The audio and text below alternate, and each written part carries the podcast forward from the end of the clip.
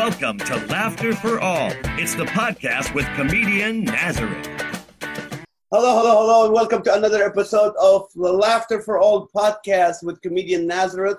My guest today is, ladies, I don't know what to tell you about him. He is the pillar of apologetics in the Christian, in the kingdom here on earth. Uh, Josh has delivered approximately 27,000, over 27,000 talks to over 25 to 30 million people in 126 countries who all have COVID right now. All these 126 countries have COVID. That's what they get for listening to me. all right, and he has. Um, let's see. Uh, I'm gonna hang up the phone and uh, uh, talk to you on. Uh, can you you can hear me right now, right? I just lost you. No, you can hear me now. I can hear you. No? Oh, you were. Oh, you were listening. You can't hear me. Okay, let's see. Uh, and uh, let's see. That's this is this is okay. Hello, hello, and uh, okay. So we're gonna do this. Okay, can you? Now we're back. Yes, now you can hear me. All right, perfect. So uh, let me continue. 126 countries, including he authored over 150 books, including More Than a Carpenter.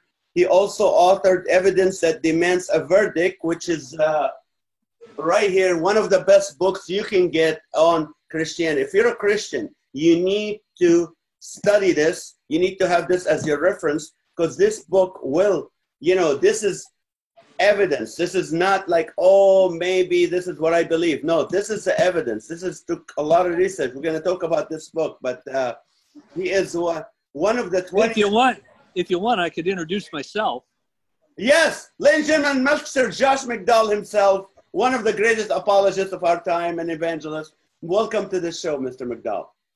Hey, this is like dying and going to heaven being with you, Nazareth. Oh, thank you so We're much. glad they didn't name you Bethlehem. Ah, that's my sister. no, my sister is Buffalo. Uh, but uh, thank you. You're in Texas right now, right? No, You're in Southern California. I'm in Dana Point, California, where I live. Well, I was there two days ago in San Clemente, but uh, you you were you're right. You and Dottie lived in Texas and then came back because the grandkids are here in Southern California. We've been here about 12, 14 years. Uh, now, uh, one question. I, I know you traveled probably, you did 27,000 shows, so that means you've been uh, around the globe so many times. How is Dottie, your wife of 50, almost 40, 50 years, almost 50 years, how did she handle that? Well, I wish she were here because she would tell you she handled it very well. Um, we've gone through divorce proceedings four times. I, I think the key people that have problems when they travel will have worse problems if they don't travel. I really do.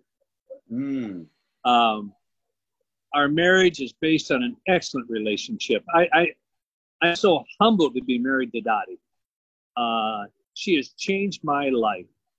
And the thing is with Dottie, she believes in me more than I believe in myself. Mm. And she promotes me far more than I promote myself. And uh, she thinks I'm the greatest speaker in the world. And, and I tell her she has the spiritual gift of the grasp of the obvious. That's a great spiritual gift to have. But Yeah. uh, she, up until we had three children, she traveled with me almost all the time. Mm. And now with the kids, four kids, and they're all grown up, she doesn't travel as much because we got 10 grandkids and seven of them live around us. Oh, But, that's uh, a blessing. But when I'm home, I'm home. And uh, we just never have quit working on our relationship and our marriage. And so uh, how do you work on it at this, uh, you know, after 48 years? What's what kind of things you work on differently than you did earlier? No. Communications. Communicating. One of my problems is I'm the big picture guy. Don't bore me with details. Just Mm. give me the big picture and I'll fill in the details. As a result, Dottie is a type of person that needs details. An example, I'd come home from a trip and I'll say, some friends of ours, so and so had a baby, boy or girl. I don't know. What'd they name it? I don't know. How much did it weigh? I don't know. It was a human baby. That's all I needed to know. So now when I come home, so and so had a baby. What'd they name it? Jennifer. How much did it weigh? 42 pounds. No, no, not that much.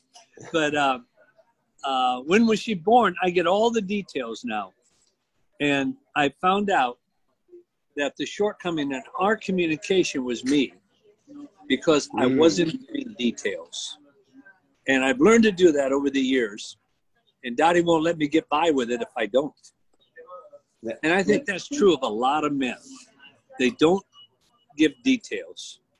Yeah. Have you have you been on the road after a thousand shows and said, "I'm tired of this. I'm really tired. I'm done. I'm done." And have you ever had that feeling before? Nope, No. never. Last year I traveled 330 days. Year before 310. yeah, wow. And uh, Dottie went with me a number of times. This year, I thought five months ago, I thought, you know, I'm going to stay home. I'm going to pray for something like the virus to come along and, and quarantine me.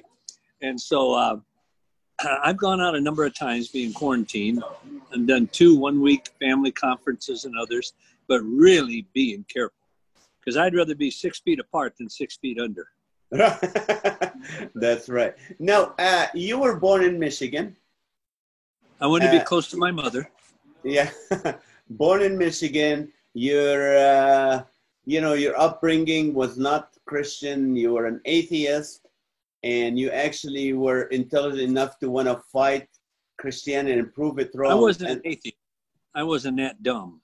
I was um, ornery agnostic. Hmm. You have a regular agnostic and you have an ornery one. I was an ornery agnostic. What's the difference? Well, an ordinary agnostic says, I don't know. Maybe you know. Let's talk about it. An ornery agnostic says, I don't know. You don't know. So shut up. and when did that change for you? Probably about 35 years ago, 40 hmm. years ago. Uh, Was it was it evangelist? Was it someone that preached to you, or did you actually No, by yourself try? I um, I met these students at Kellogg College in Battle Creek. This was actually 50 some years ago. And they were so different. Most people are different because they're weird. These people are different because they seem to have a genuine love for each other and they seem to love people outside their group the same way. So I went and made friends with them and I said, What changed your lives? Why are you so different? The other students, the leaders, the professors. And this young lady, oh, she was cute. I used to think all Christians were ugly. But she looked back at me with a little smile and just said two words I never thought I would ever hear about Solution University. She just looked back at me with a little smile, which was irritating, and said, Jesus Christ. And I said, Oh, for God's sakes, don't give me that crap.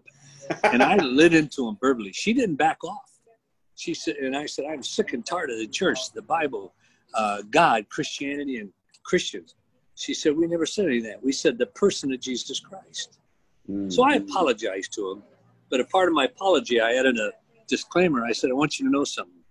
I don't want anything to do with Christians, Christianity, the Bible, or Jesus Christ. And that's when they challenged me to intellectually. Now, get that. To use Mm. my mind. I used to think Christians had two brains. One was lost and the other was out looking for it. I figured if a Christian had a brain, it'd die in isolation or loneliness. And so I accepted their challenge, left college for a while, traveled throughout the United States, England, Germany, France, Switzerland, and the Middle East. I made a lot of money my first two years in university. Doing what? Doing what? I started a painting. Nobody had a job. You couldn't get a job anywhere. My father always said, if you can't find one, create one. So I created Superior Painting Company, hired college students at about eight dollars an hour back then, and I got paid fifteen to twenty an hour for each one of them, and painted houses and you know these cigarette commercials and tobacco painted on the ends of barns they used to. Well, I used Yeah. to do that. Oh. And uh, boy, there's good money in painting the ends of barns. And so I, I made quite a bit of money. And uh, as I traveled, I realized I was ignorant. Hmm. And uh, I ended up December 19, 1959 at 8.30 at night, trusted Christ as my Savior and Lord. Didn't understand it all. But Hmm. intellectually, I knew it was true. Two things. I knew the Bible was historically accurate and reliable, and I truly believe Jesus must be the Messiah, the Son of God. And um, I came to Christ, and I wrote the book Evidence Demands a Verdict, which took 13 years, documenting why I believe it's true. And now I got 151 books built on top of that one book. Um, but so I, most people think I came to Christ through the intellectual route. I didn't. I came through it the emotional, relational route. You say, what do you mean? People would say to me because they knew my background. they'd say, you know, there's a God in heaven. There's a Father in heaven who loves you. Well, they thought that brought me joy. It didn't. That brought pain. Hmm. I grew up believing fathers hurt you. My dad hurt me. And so my greatest barrier was seeing God as a loving father. I just couldn't. And it brought up a lot of animosity and re- resentment and everything. And finally, I started to see him as a heavenly father, and I came to Christ. So it was kind of a relationally emotional rejection of Christianity, not intellectual. Now, how long after that did you write More Than a Carpenter? Oh, about eight years after that, I was in Chicago, and uh, so many people would ask me questions professors, businessmen, students. Well, how can you believe in Jesus? How can you believe in the Bible? So I was in Chicago at Larry Shepard's place, a single guy, and uh, Dottie was with me, and I said, I'm going back to Larry's condo, and I'm not going to bed, not leaving until I write a book. So I sat down at, at three tables in half, uh, kind of a U shape, with a large TV on in front of me. And 42 hours later, I finished the book. And never read 42 over- hours. yeah, I never read the manuscript. Sent it off to Tyndale, and I was doing a conference at Point Loma College, a big high school, national high school conference for the Nazarene Church.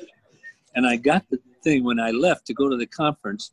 I got the manuscript in the mail, and I couldn't open it because I knew they were going to reject it because they had Virginia Hearn was the editor, the toughest editor in America, and she was the um, editor of his magazine for InterVarsity. But she was tough. She was like nails. And so I knew it was going to be rejected. So all weekend, I was so scared. I got home, finally said, This is ridiculous. And so I prayed and prayed, and I opened it up. And across the top of the first page, Virginia Hearn wrote, This is one of the best manuscripts we ever received. And I started crying. I literally started crying for the unbelief that I had and lack of faith that God could use me as a writer. And uh, so that started my writing career. Uh, and that was during the process of doing evidence that demands a verdict. You know, And I just funny. wrote it. And I just wrote the book that if you and I were sitting here in this Mexican restaurant where I am, and you'd say, let's have a tor- tortoise together, uh, what I would share with you in about 45 minutes to an hour is called More Than a Carpenter Book. If you ask me, why do you believe? You know, it's it's amazing because this book, uh, two things. Number one, 11 years ago, God put it in my heart to start a ministry called Voice of Refugees. Me and an Iraqi lady in because there's a, a flood of refugees coming to Southern California, Anaheim mostly. So Yeah. we started the ministry, and God just blessed it uh, to the point today. Like every week, we we feed over a thousand people. Uh, you know, we put 40 pounds of food and. Uh, Oh, that's I- I- That I- makes my day. I remember from the day one we started, every time a family comes in, like we know about a family coming from Iraq or Syria or Afghanistan, we send one of our drivers to pick them up from the airport and we take them to their apartment and then we give them free furniture. Eh, With the free furniture is more than a carpenter book in Arabic and the Jesus uh, film. Every family that comes in. Uh, a month ago we had this. Um, you know, we've been delivering 40 pounds of food. I did that yesterday as well, and we put your book in Arabic in in in that. So until Oh, this that day, warms my heart, buddy. and I was told, and this is true, during the Iraqi war, when the mil- the American military got into Iraq, some of the stuff the Christian uh, military were using were using your book to spread around in Arabic more than the carpenter. So it's. Do you remember in Iraq when they let a whole bunch of prisoners out, about 200? They released them. And somebody called me right away and said, Zoom in. They were, half of them were holding up a book and waving it. And it was more than a carpenter. That's And amazing. somebody called me book. and I zoomed in and I said, Oh my golly, look at that. And it and took you kept 40, Who 45 bought that book? who, who distributed that book in the prisons? And I'm Hmm. hoping someday when I share this story, somebody will know who it is and let me know. Because I'd like to thank them and take them out to dinner.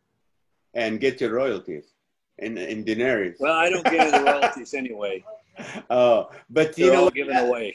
You know, being Middle Eastern myself, I know your love for the Middle East because I remember I went to a, you know, there was a, a Middle Eastern festival, and they and we we rented a booth for uh, Voice of Refugees to witness to people, and guess who was in the booth next there? Mr. Josh McDowell, and those are Iraqi people coming. They know who you are, and they're asking you for your signature. The lines were 40 and 50 Yes, people yes. long. yes. And you know what I did? What? Every night, I would sign 50 books Muhammad and 50 books Ahmed. Why?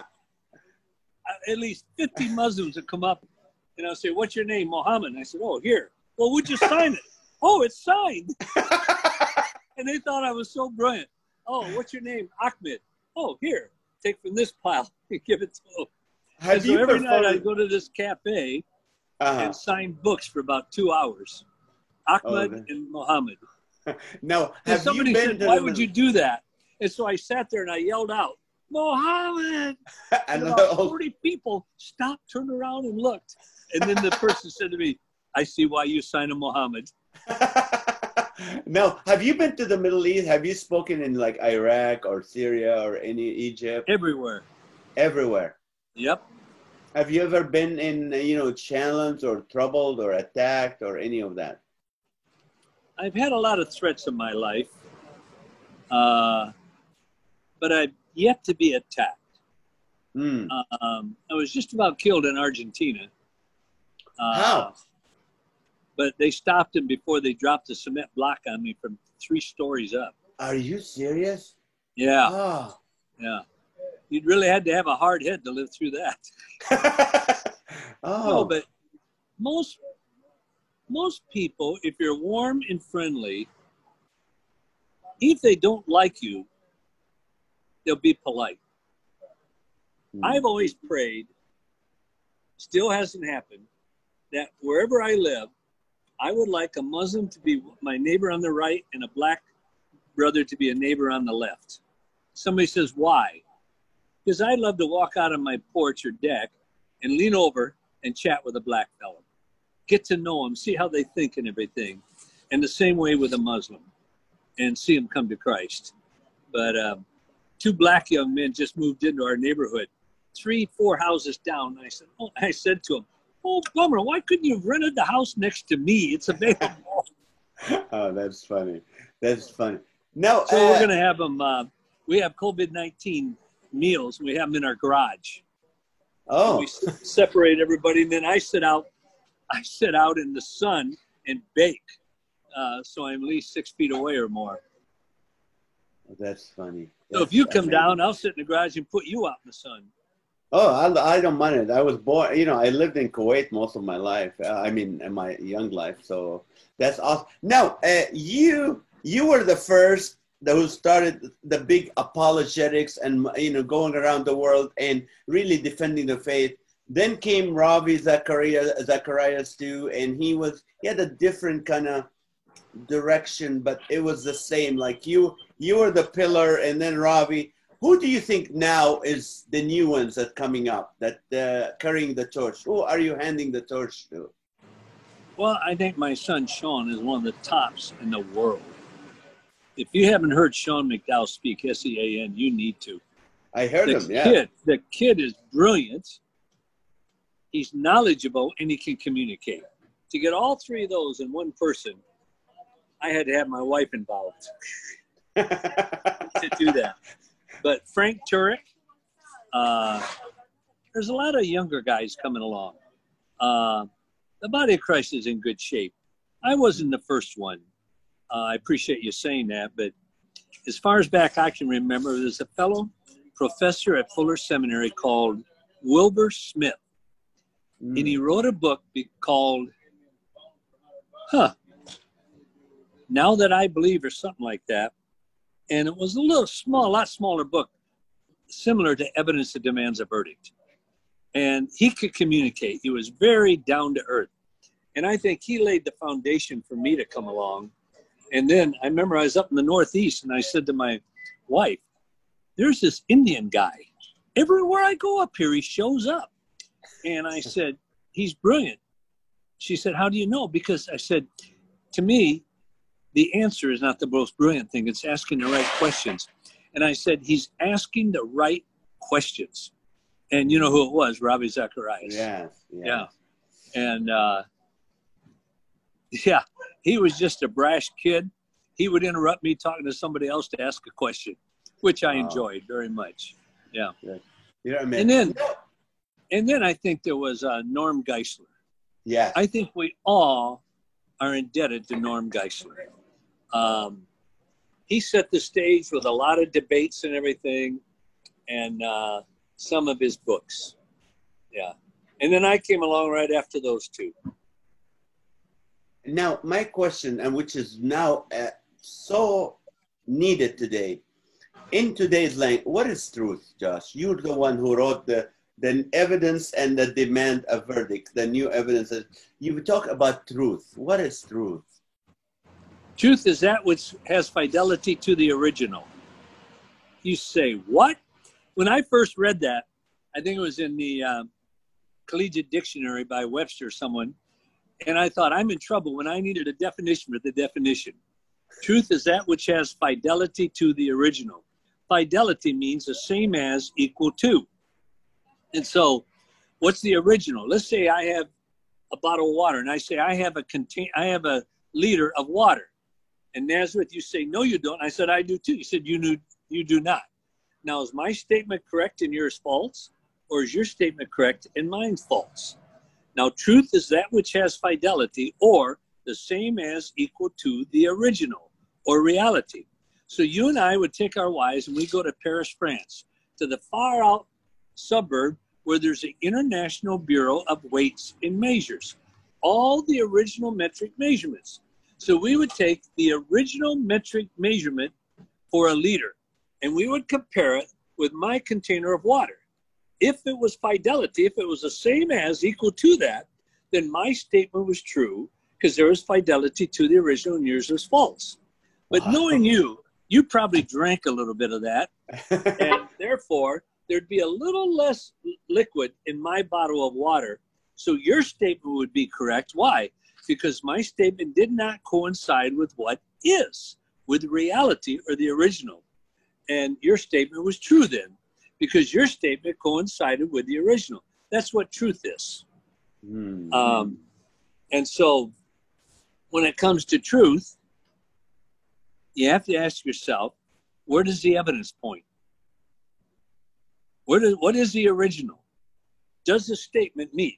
Like if I say it's snowing outside, is that statement true or false? If you went outside and there was a white substance to find the snow falling from the sky, then my statement was true. But if you went outside and it was about 82 degrees out and no white substance my statement was false. Why? It did not coincide with what is or reality. Yeah. So, what in today's day, what is uh, like? You're an evangelist as well. You're not only an apologist. You've been evangelist. You led so many people to Christ.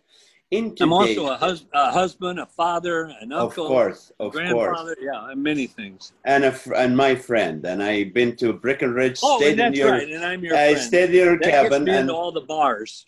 I went into your boat and I went on, uh, and also I did several events. So I love working with you. But uh, the question is right now, as an evangelist, I'd have you more. Like, I'd have you more often, but you're so expensive. Woo! Oh, I'm free for you. You know that. Anytime. I would done love things to. you haven't done. The other day, I turned my car into a tree. A tree? okay, okay, Josh. Now you're. Let's say you're. You want to share Jesus today with a Generation Z, and I know on your website on josh.org, there's all these researches that your team did that talks about the difference in the Generation Z and the and the millennial stuff. If you witnessing today to a generation Gen Z person, what is uh, what? Do, how would you approach that? Very simple. I would approach it the same way I do with every type of person in the world, whether a Muslim, a Hindu, a millennial, a Gen Z, or whatever. I would start with my personal story or testimony. I would first ask them, as I do all over the world, uh, tell me about your spiritual journey. Everybody likes to tell about their journey. And I listen to them without answering back. Mm. And then almost always they'll say to me, Well, what's your journey? And then I'm off and running.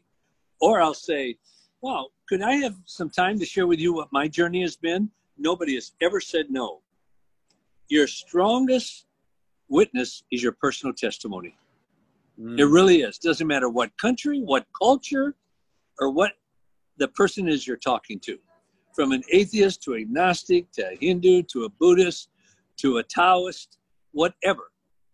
Your most positive witness is your personal testimony. Do you think churches right now are weaker than before 10 years ago? Are they stronger? Is the gospel reaching more now than or less? What, what is your take on that? On the church? On the church, the state of the church. I think it's stronger. Mm. Um, I think it's quite a bit stronger. And many churches have found out how to use um, social media, the internet, the web to uh, communicate. Um, I go to a church just almost around the corner from where I live. It used to be a Calvary Chapel, and then it went independent. And it's mm called Harbor Point uh, Church, and I just love the church. The pastors are right on, and they're speaking, they're teaching, and all. They're creative.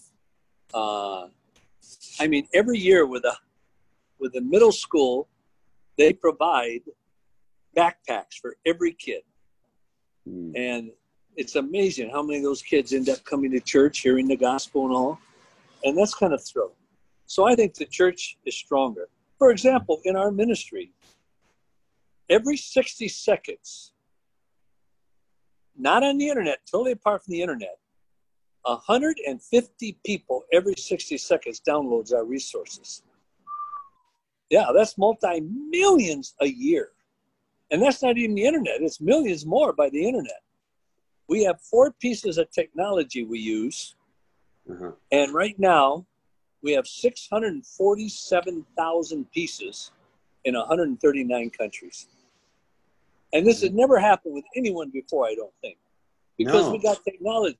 I mean, one little piece of technology on it has 14 of my books in two Muslim languages, has most of my material on sexuality in two Muslim languages, as the Bible, the Jesus film, and the Undaunted movie of my life in two Muslim languages, and most of my material on sexuality.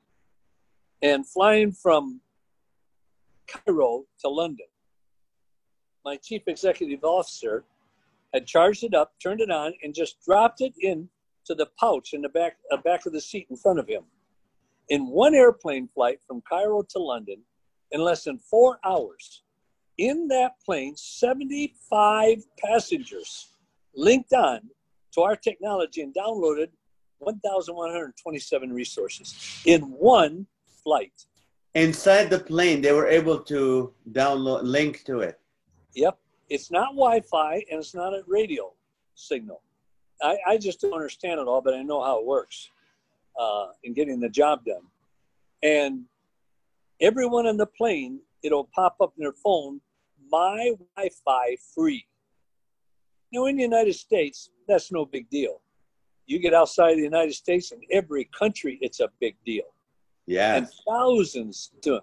We got another piece that we just got. It's a little larger, um, about this big, and contains more material.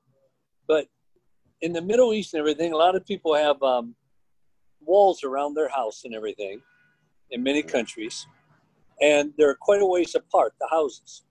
You can take this, put it out on your wall, turn it on, and for about a half mile, everybody will pick it up in their houses and everything, my Wi Fi free.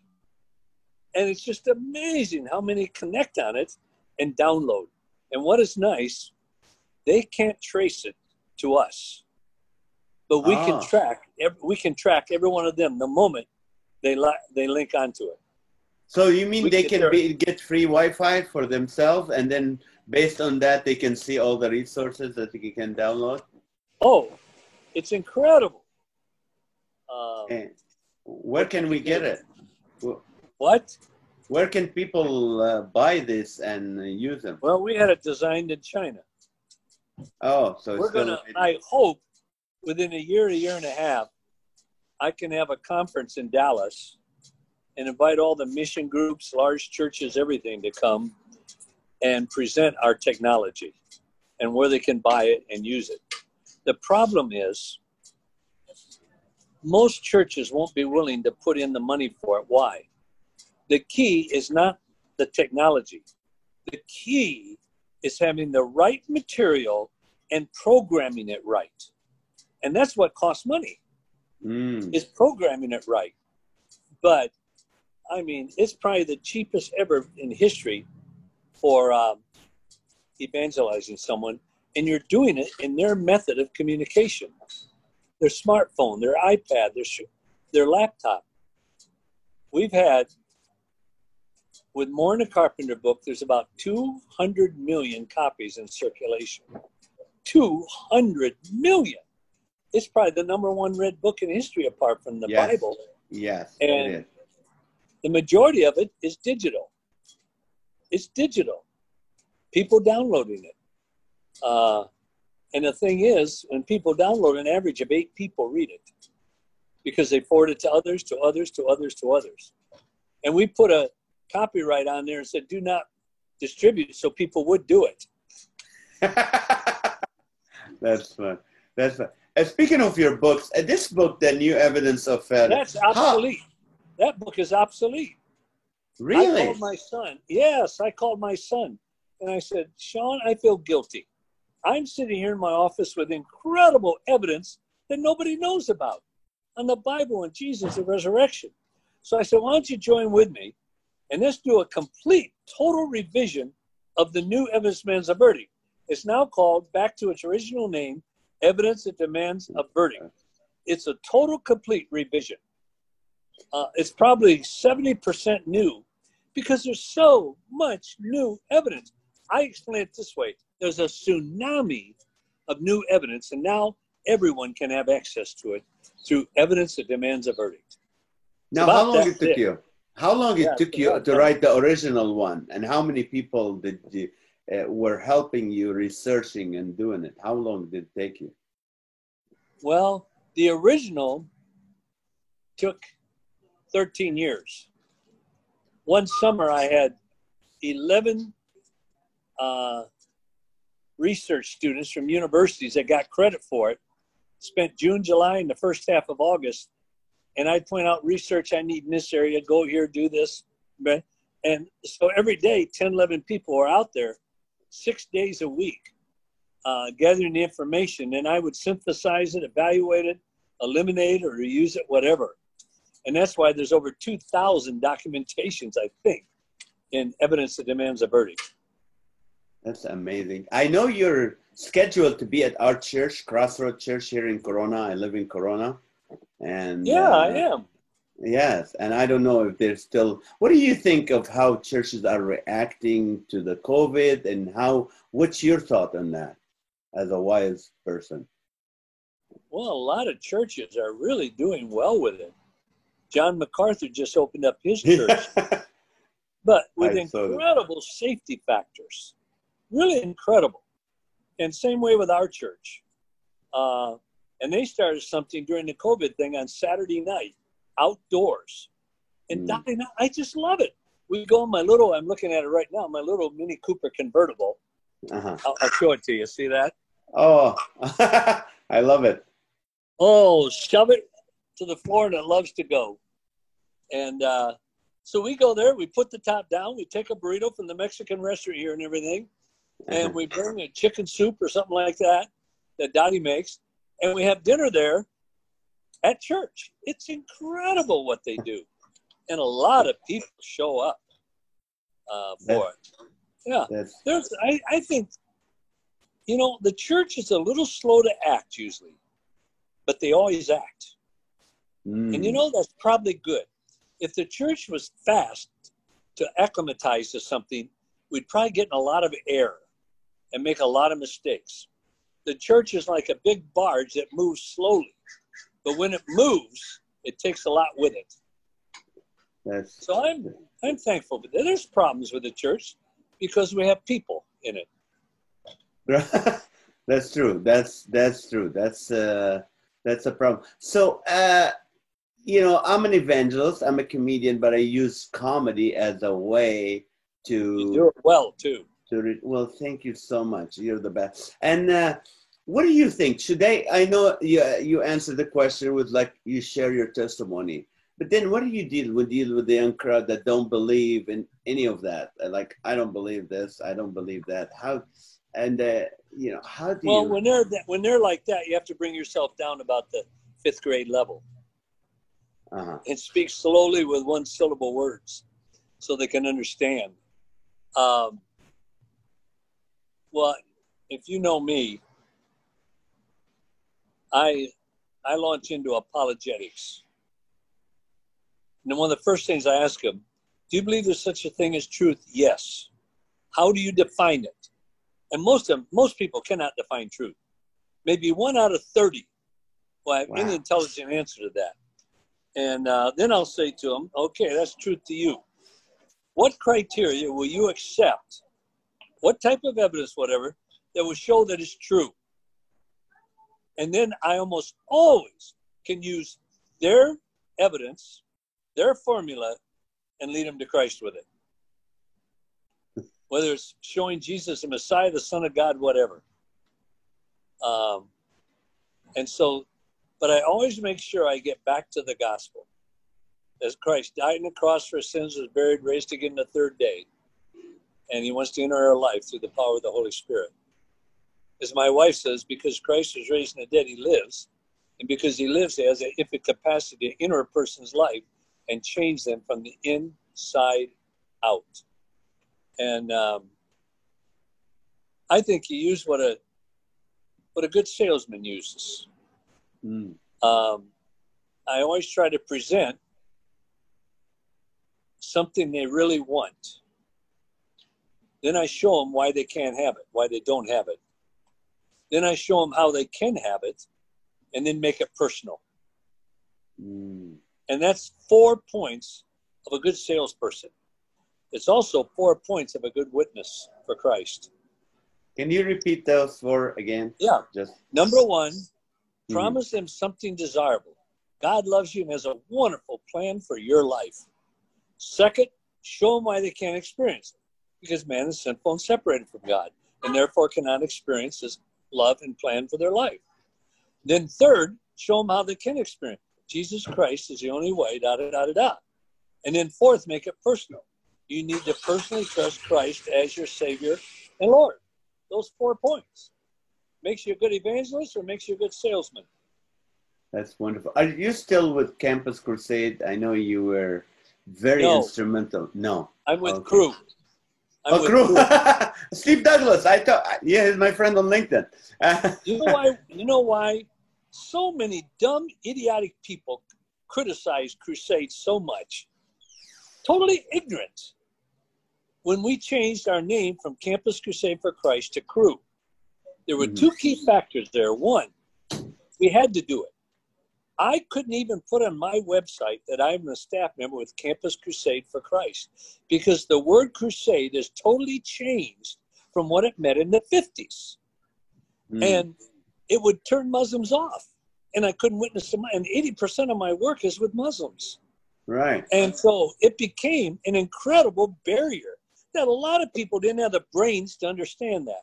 Second, they would say, oh, Campus Crusaders, oh man, pastors, businessmen. And if any of them listening right now, you ought to apologize.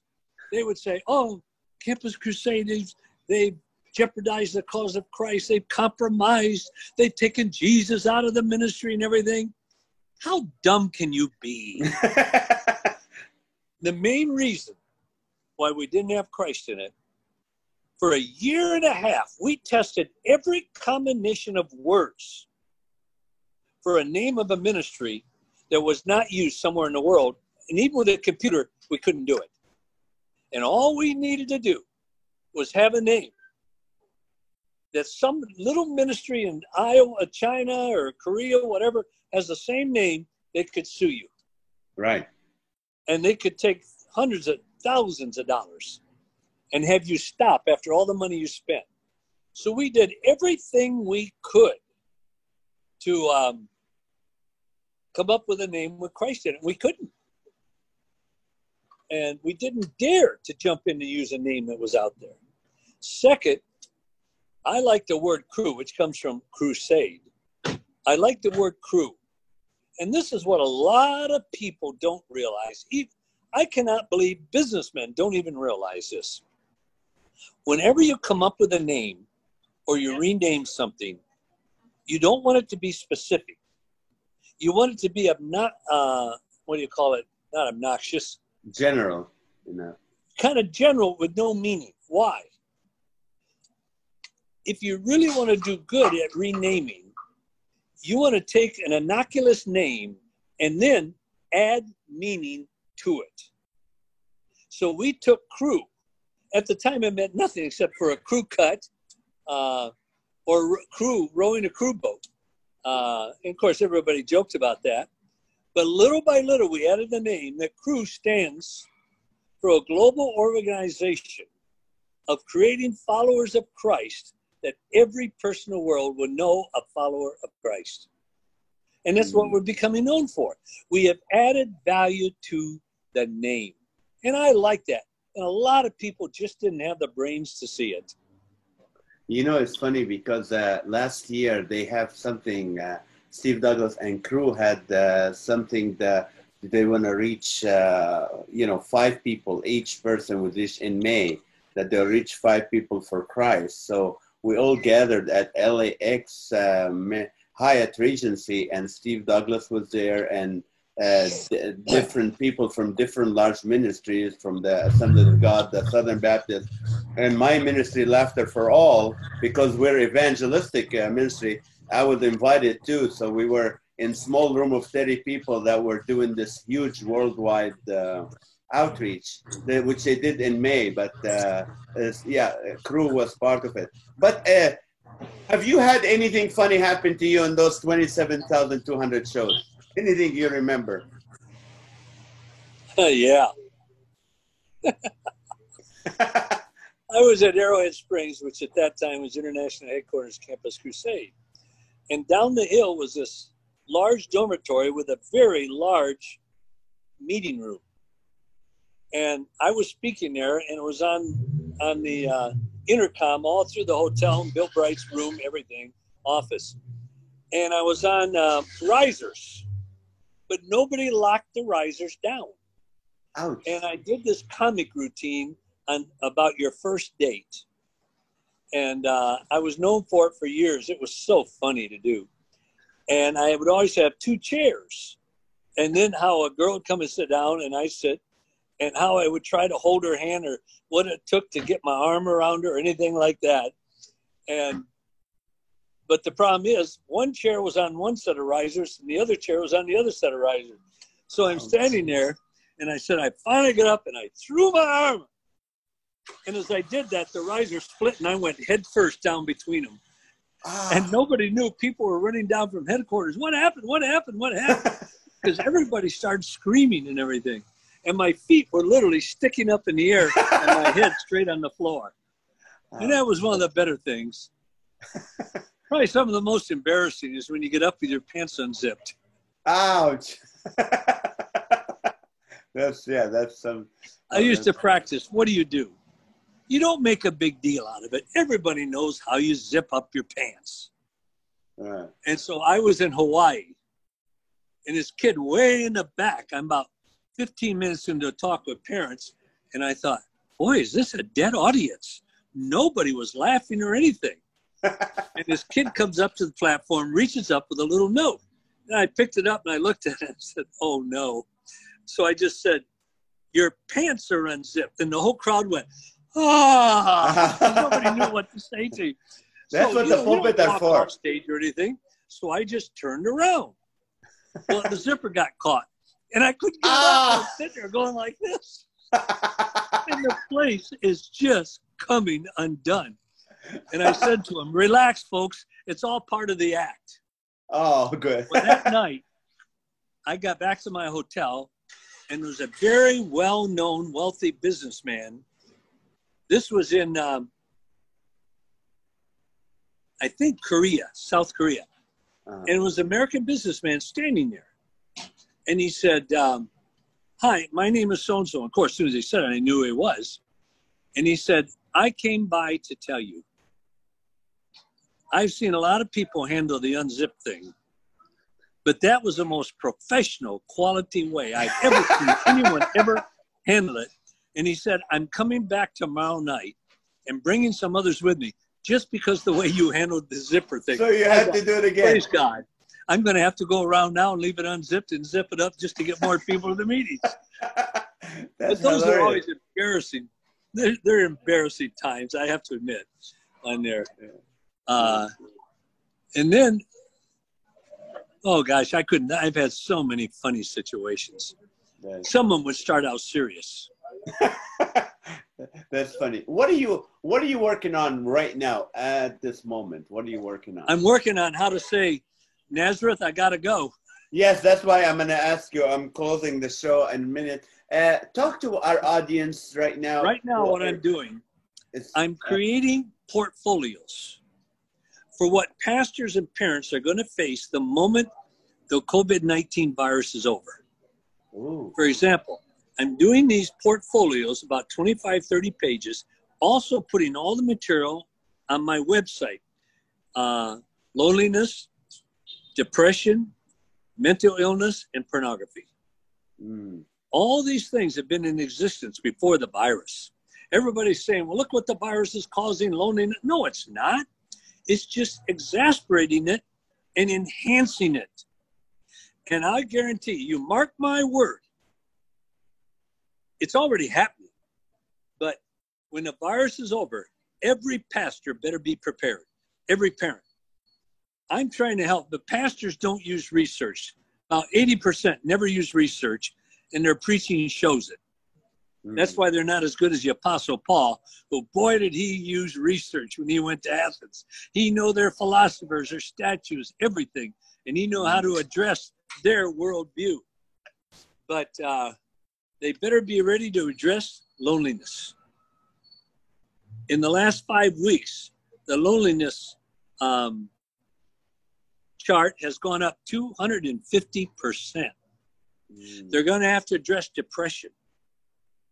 They're going to have to address pornography. Viewing on the number one, number two website in the world, the viewing of pornography in the last seven weeks has gone up 750%. Wow. And you already got millions watching it. And what it is, when you have a lockdown all over the world, I mean, I've been on with, with Tibet, with um, all these weird countries. That's not a weird country, but all over the world, Inner Mongolia, Outer Mongolia, everything. Every single country is locked down. It's amazing. And, and what it does with the fear, the stress, the lack of the unknown hmm is not causing these things, it's multiplying them, it's intensifying them. And when we come out of here, it breaks my heart to how many more hundreds of thousands of men and women are going to be not watching addicted to pornography. Mm. It'll probably be a million new believers will be addicted over and above the millions that are addicted now. 50 some percent of all your evangelical pastors are addicted to pornography. It'll probably jump up to 70% of Of pastors. evangelical Oh, yes. Why do you think pastors don't address it? As James Dobson and Chuck Swindoll said, one, fear of exposure. Second, shame. Third, ignorance Mm. is why pastors don't address it. But I'm trying to, you can go to my website, josh.org forward slash porn and get incredible material. I've done all the research for you. Or josh dot, josh.org forward slash loneliness is incredible. Or forward slash depression or forward slash mental illness. Incredible material there. But That's most amazing. pastors won't use it because they don't do their homework. That's amazing. You have always been a resource for 50 years to pastors, to leaders, to all of us. So thank you so much for taking the time. If I were at a Mexican restaurant and I had to do a podcast for an hour, I couldn't. I'd be eating and eating again and eating again. Well, I had a great, big, great torta before I called you. Well, Yeah. send my love to Dottie and to uh, Sean and his wife and his kids and the rest of your boys and grandkids. You are an amazing man. You're a legend, and I know two, three hundred years from now, you will still be impacting people. If Jesus God created me, and then He said, "You know, I can do better." Then He created you. right? No, he didn't. No, no. Hey, I gotta but go, I would buddy. love. I'd love to work with you anytime. Call me. Hey, it's if you get down me. here to, if you get down to Dana Point, and maybe you lost your money, you don't have anything to eat, no place to stay like Jesus, call me, and I'll pray for you. I'll call you in an hour. God bless. I love you. Thank you so much, Josh.